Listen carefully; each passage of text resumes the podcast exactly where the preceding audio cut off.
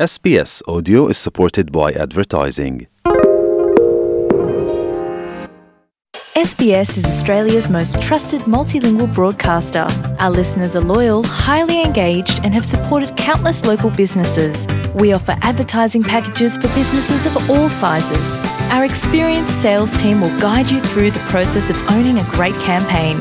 Bring your own ad or have our production team make you something in one of our 68 languages. Start the conversation with your new audience today. Email sales at sbs.com.au. ከኤስቢኤስ ራዲዮ ዳውንሎድ በማድረጎ እናመሰግኖታለን። ሙሉ ፕሮግራሙን እንዴት ማድመጥ እንደሚችሉ ለመረዳት ኤስቢኤስ ዶት ኮም ዶት ኤዩ ስላሽ አምሃሪክ ይጎብኙ። ዶክተር አባ ህሩይ ኤርሚያስ በሃምቡርግ ዩኒቨርሲቲ የኢትዮጵያ ጥናትና ምርምር መስክ ተመራማሪ ናቸው። በቅርቡ በአፍሮሲያ ቋንቋዎች ታሪክና ባህል መጽሔት ጃል ላይ የኢትዮጵያዊን ቢቱና ኑፋቄው በሚል ርዕስ መጣጥፋቸውን ለንባብ አብቅተዋል። የቃለ መነሻ ቢቱ ማን ናቸው ከሚል ነው። እንዲህ ይመልሳሉ። በቅድሚያ እኔም ለዚህ ቃለ ምልልስ ስለተጋበዝኩ እግዚአብሔር ስም አመሰግናለሁ። ጋዜጠኛ ካሳሁን፣ የመጀመሪያው ጥያቄ እንግዲህ ቢቱ ማን ነበረ? ያው በኛ ሀገር አጠራር እንደ ቢቱ ያለ የተበላሸ ታሪክ ያለው ሰው አንተ ተብሎ አይጠራም። ስለዚህ አንተ እያልኩ ነው የሚቀጥለው። ቢቱ በአስራ አራተኛው ክፍለ ዘመን የነበረ ለቤተ መንግስት ቅርብ የነበረ በቤተክርስቲያን በኩል የመጽሐፍትን እውቀት በመጠኑም ቢሆን የገበየ አንድ ኢትዮጵያዊ ነበረ። ነገር ግን ቅዱሳት መጽሐፍትን አጣሞ በመተርጎምና ትክክለኛውን የቤተክርስቲያን አስተምህሮ ባለመቀበል የራሱን ፍልስፍና ወይም አመለካከት ይዞ ሰዎችን አስከትሎ በመነሳት ቤተክርስቲያንን የፈተነ በቤተክርስቲያንና በቤተ መንግስት መካከል አለመግባባት ወይም ልዩነት እንዲፈጠር ምክንያት የሆነ በመጨረሻም ያው በመለኮታዊ ኃይል ጣልቃ ገብነት አሳዛኝ የሆነ ሙት የሞተ መናፍቅ ነው። በቤተክርስቲያን አጠራር መሰረት ያው መናፍቅ ነው። የሃይማኖትን ትምህርት የለወጠ ሰው ነው። አሁን እንዳነሱት በጽሁፎ ላይ በእርግጥ ጠቅሰዋል። ከኢትዮጵያ ኦርቶዶክስ ተዋሕዶ ቤተ ክርስቲያን እምነትና አስተምህሮት ጋር ያሉት ተጻራሪ አስተሳሰቦችና አታዮች ምንድን ናቸው? መናፍቅ ያሰኙት አስተሳሰቦቹ ከየት የመነጩ ናቸው? በጣም ጥሩ። ያው የቤተ ክርስቲያንን ትምህርት አለመቀበል በእርግጥ ቤተክርስቲያንን ወይም መሰረተ እምነቱን ይጎዳል ወይ ሳይጎዳም ያናጋል ላያናጋም የሚለው ነገር በጥልቀት ይታያል እንጂ በትንሽም በትልቅም ስህተት ሰውን መናፍቅ ብሎ ወይም ከሃዲ ብሎ የማግለል የመሰረጅ፣ የመውገዝ፣ የመለየት ልማድና ፍላጎት የላትም ቤተክርስቲያን። ነገር ግን እንግዲህ በጽሁፌ ላይ እንደገለጽኩት መጽሐፈ ምስጢር ኢትዮጵያዊው ሊቅ አባ ጊዮርጊስ ዘጋስጫ በዓለም በተነሱና ክህደት ትምህርታቸው በጣም ጎልቶ የታወቁ መናፍቃንን መልስ በመስጠት ለኑፋቂያቸው መልስ በመስጠት የጻፉት ትልቅ የቴዎሎጂና የታሪክ መጽሐፍ ነው። በዚህ መጽሐፍ ውስጥ መልስ ከተሰጣቸው ለክህደታቸው ወይም ለፍልስፍናቸው መልስ ከሰጧቸው መናፍቃን ኢትዮጵያዊ ከሆኑት መናፍቃን መካከል አንዱ እና ብቸኛው ቢቱ ነው። ቢቱ መናፍቅ የተባለበት ምክንያት ቅድም እንደተናገርኩት መጽሐፍትን ሳያውቅ ቀርቶ ባለማወቅ ያጠፋው የፈጠረው ስህተት ሳይሆን ሆን ብሎ የቤተክርስቲያን ትምህርት በማዛባት የመጽሐፍትን መልእክት በማዛባት የራሱን አመለካከት ይዞ የተነሳና ሰዎችን ያስከተለ እንደነበረ በተለይም ደግሞ ትምህርቱ ተቀባይነት እንዲያገኝለት በስፋት እንዲታወቅለት ውስጥ ውስጡን የቤተ መንግስት ሰዎችን በመልካም ጓደኝነት በመቅረብ ትምህርቱን ብዙ ያስፋፋ እና መከፋፈልን፣ መለያየትን የፈጠረ ሰው መሆኑ ነው። የትምህርቱ መነሻ ወይም ክህደቱ የሚያተኩረው eschatology የሚባል በቴዎሎጂ ትምህርት eschatology ይባላል። በእኛ ነገረ ምጽአት ወይም ደግሞ ሚስጥረ ትንሣኤ ሙታን የምንለውን የማይነኩ የማይለወጡ የቤተ ክርስቲያን ሐዋርያዊ ትምህርት የሚባሉትን ወይም dogmatic issue የሚባሉትን አንዱና ዋነኛውን ነው የነካው ያናጋው ማለት ነው። በምስጢረ ትንሣኤ ሙታን ክርስትና አስተምሮ የክርስትና ትምህርት እምነት የኢትዮጵያ ብቻ ሳይሆን የጥንት አብያተ ክርስቲያናት እምነት ሰው ሁሉ ይሞታል፣ የዓለም ፍጻሜ በሚሆን ጊዜ አምላክ ለፍርድ ይመጣል፣ ለፍርድ ይገለጣል።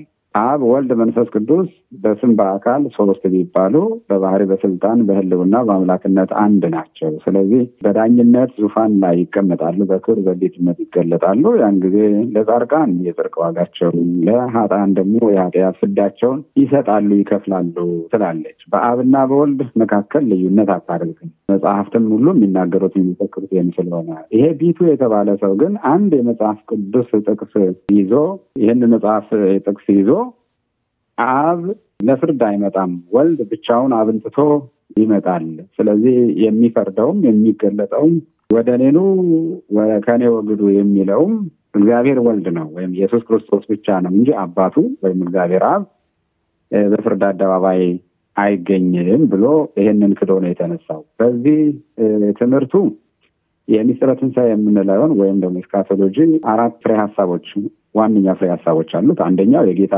ዳግም መምጣት ነው። ሁለተኛ የሙታን መነሳት ነው። ጌታ ሲመጣ ሙታን ይነሳሉ። ሶስተኛው የመጨረሻ ፍርድ last judgment የምንለው ነው። ጻድቃንን ወደ እኔ ብሎ ማቅረብ ሕይወትን መስጠት፣ ሀጣንም ከኔ ወግዱ ብሎ ወደ ዘላለማዊ ቅጣት ወይም ወደ ዘላለማዊ ሞት እንዲሄዱ ማድረግ እና አራተኛው ዘላለማዊ ሕይወትን ለቅዱሳን መስጠት ነው። እነዚህን አራት መሰረታዊ ነጥቦች፣ ጉዳዮች ያናጋል። አንደኛ አብ አይመጣም፣ ወልድ ብቻ ይመጣል። አብ አይፈርድም፣ ወልድ ብቻ ይፈርዳል ብሎ ማለት በአብና በወልድ መካከል ሃይራርኪ ወይም የበላይና የበታችነትን መፍጠር ነው። አብ እንደ ንጉሥ ሆኖ ወልድን መልእክተኛ አድርጎ ይልካል። ወልድ ደግሞ እንደ መልእክተኛ ሆኖ እንደ ንጉሥ ለተመሰለው ወይም እሱ ለመሰለው ለአብ ይላካል፣ ግዳጅ ይፈጽማል ብሎ ማለት በአብና በወልድ መካከል ያለውን የባህራዊ ወይም መለኮታዊ አንድነት፣ እኩልነት ክዶ አብን በአብና በወልድ መካከል የበላይና የበታቸኝነትን መፍጠር ማለት ነው። ይሄ ፈጽሞ የክርስትናን ትምህርት የሚያናጋ ከባድ ክህደት ነው። ሁለተኛው የስላሴን የህልውና አንድነት አብ ባለበት ወልድ መንፈስ ቅዱስ አሉ፣ ወልድ ባለበት አብና መንፈስ ቅዱስ አሉ የሚለውን እምነት እንደዚሁ የሚያናጋ የሚክድ ትምህርት ነው።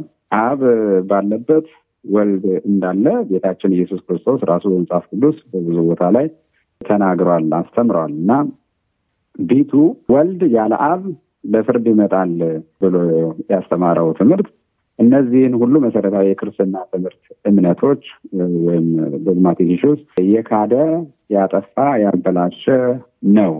በስህተት እንዳልሆነ ማለት በመሳሳት በእውቀት ማነስ እንዳልሆነ ይታወቃል። ምክንያቱም ለቤተ መንግስት ቀራቢ ነው። ካህናተ ደብተራ የሚባሉ ነበሩ። በታሪክ እንደሚታወቀው በመካከለኛ ዘመን በቤተ መንግስት አካባቢ በቤተ መንግስት አሳዳሪነት ስትተዳደር ለነበረችው ነገስታቱ የሚያስቀድሱባት ቤተክርስቲያን መምህራን፣ ሊቃውን ተሰብስበው አገልግሎት የሚሰጡባት በዚያ ማህበር ዘንድ የታወቀ ነበረ ቤቱ። ስለዚህ ለዛውም ይህንንም ክደት የሚያስተምረው ቅድም እንደተናገርኩት የመጽሐፍ ቅዱስ ጥቅስ ጠቅሶ ስለሆነ በዚህ ምክንያት የማይመለስም በመሆኑ ተከራክሮ ተረድቶ ስህተቴን አምኛለሁ ብሎ ለመቀበል ፈቃደኛ ባለመሆኑ በዚህ ምክንያት መናፍቅ ከሃዲ ሊባል ችሏል ማለት ነው።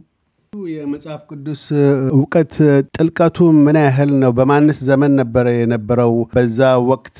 ይሄንንስ አይነት አተያይ ምንጩን ከየት አድርጎ ነው? በእርግጥ መጽሐፍ ቅዱስ ጠቅሶ ቢከራከርም የዛ አይነት አተያይ እንዲኖረው በዛ መልክ እንዲተረጉም ያደረገው ምንድን ነው ይላሉ?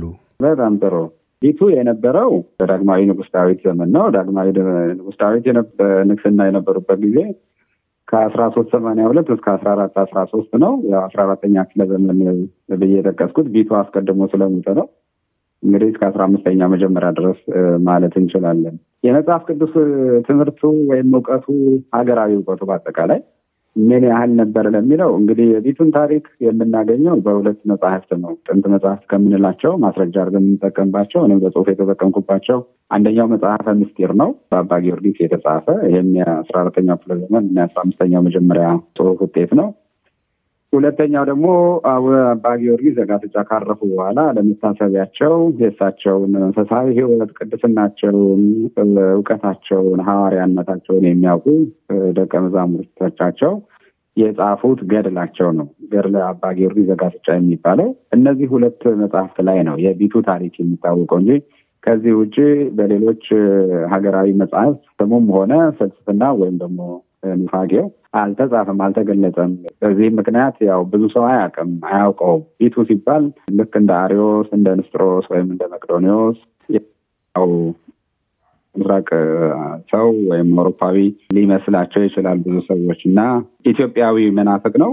የእውቀቱንና የትምህርቱን ሁኔታ በተመለከተ የገድለ አባ ጊዮርጊስ ጋስጫ ጸሐፊዎች መጽሐፍትን የማያውቅ ግን በቤተ መንግስት አካባቢ አዋቂ መስሎ የሚታይ አዋቂ ነኝ ብሎ የሚቀርብ እንደነበረ አድርገው ይጽፋሉ።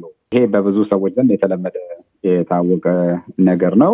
አለማወቃቸውን ወይም ደግሞ የእውቀታችንን ጉድለት በመቀራረብ ወይም በወዳጅነት ሸፍነን ሞልተን ለመታየት የምንሞክር ሰዎች አሁንም እንዳለን ያኔም ነበረ ማለት ነው። ቢቶ እንደዛ ነው ብለው የገድል ጸሐፊዎቹ ይናገራሉ። አባ ጊዮርጊስ ግን ሀሳባቸው ከዚህ ለየት ይላል።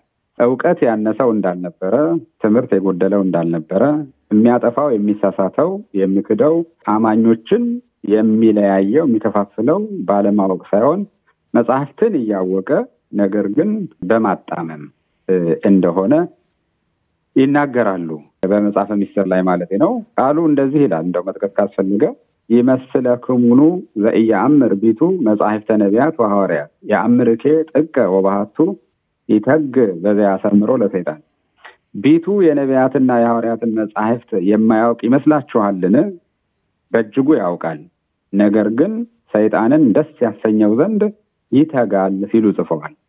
እንግዲህ መቼም ለዚህ ጉዳይ ወይም ቢቱን ለመግለጽ ከአባ ጊዮርጊስ የበለጠ ምስክር ሊሆን የሚችል ሰው አይኖርም። ምክንያቱም የተጋፈጡት በሱም ምክንያት መከራ የተቀበሉት እሳቸው ስለሆኑ እውቀቱን አልካዱም፣ ትምህርቱን አልካዱም። የተማረ እንደሆነ በደንብ አምነውለታል። ነገር ግን ሰይጣንን ደስ ለማሰኘት የሚተጋ ነበር። ያው ግልጽ አነጋገር ነው። መጽሐፍትን አጣሙ የሚረዳ የሚተረጉም መለያየትን ለመፍጠር የሚተጋ ሰው እንደነበረ ተናግረዋል ማለት ነው። ስለዚህ እኔም የበለጠ የሚስበኝ እና የሚያሳምነኝ ይሄ ነው። በታሪክ መለስ ብለን ስናይ በዓለም አቀፍ ደረጃ መናፍቃን ተብለው የተወገዙ የመጀመሪያዎቹም ecumenical councils ለመሰብሰብ ምክንያት የነበሩና አሪዮስን ካየናቸው የትምህርት ችግር አልነበረባቸውም። እውቀታቸው ብዙ ነበረ።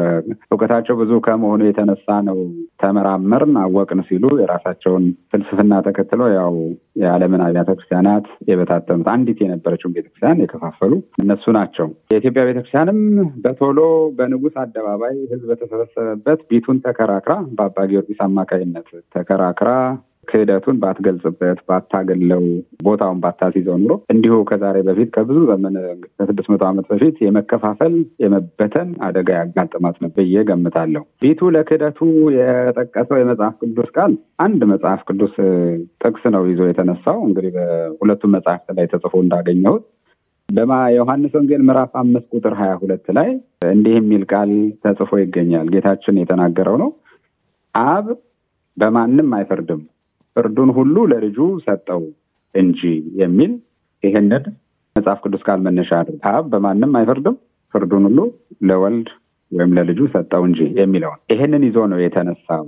አብ አይመጣም፣ ለፍርድ አይገለጥም፣ ወልድ ብቻውን ይመጣል ብሎ እንግዲህ ከባድ ብዙ ሚስጥረ ስላሴን የሚያናጋ የክርስትናን doctrine የሚያናጋ ክህደት ያመጣው ከዚህ የተነሳ ነው። ከዶክተር አባ ህሩይ ኤርሚያስ ጋር ያካሄድነው ቃለ ምልልስ በዚሁ አልተቋጨም። በቀጣዩ ክፍል ቢቱ ንጉሥ ዳዊትንና ንጉሳውያን ቤተሰቦች እምነቱን እንዲጋሩ እንደምን ተጽዕኖ እንዳሳደረ፣ ግማደ መስቀልን ወደ ኢትዮጵያ እንዲላክ ያስቻሉት አባ ጊዮርጊስ ላይ በቢቱ የተነሳ የመረረ በደል እንደምን እንደደረሰ አንስተው ያስረዳሉ።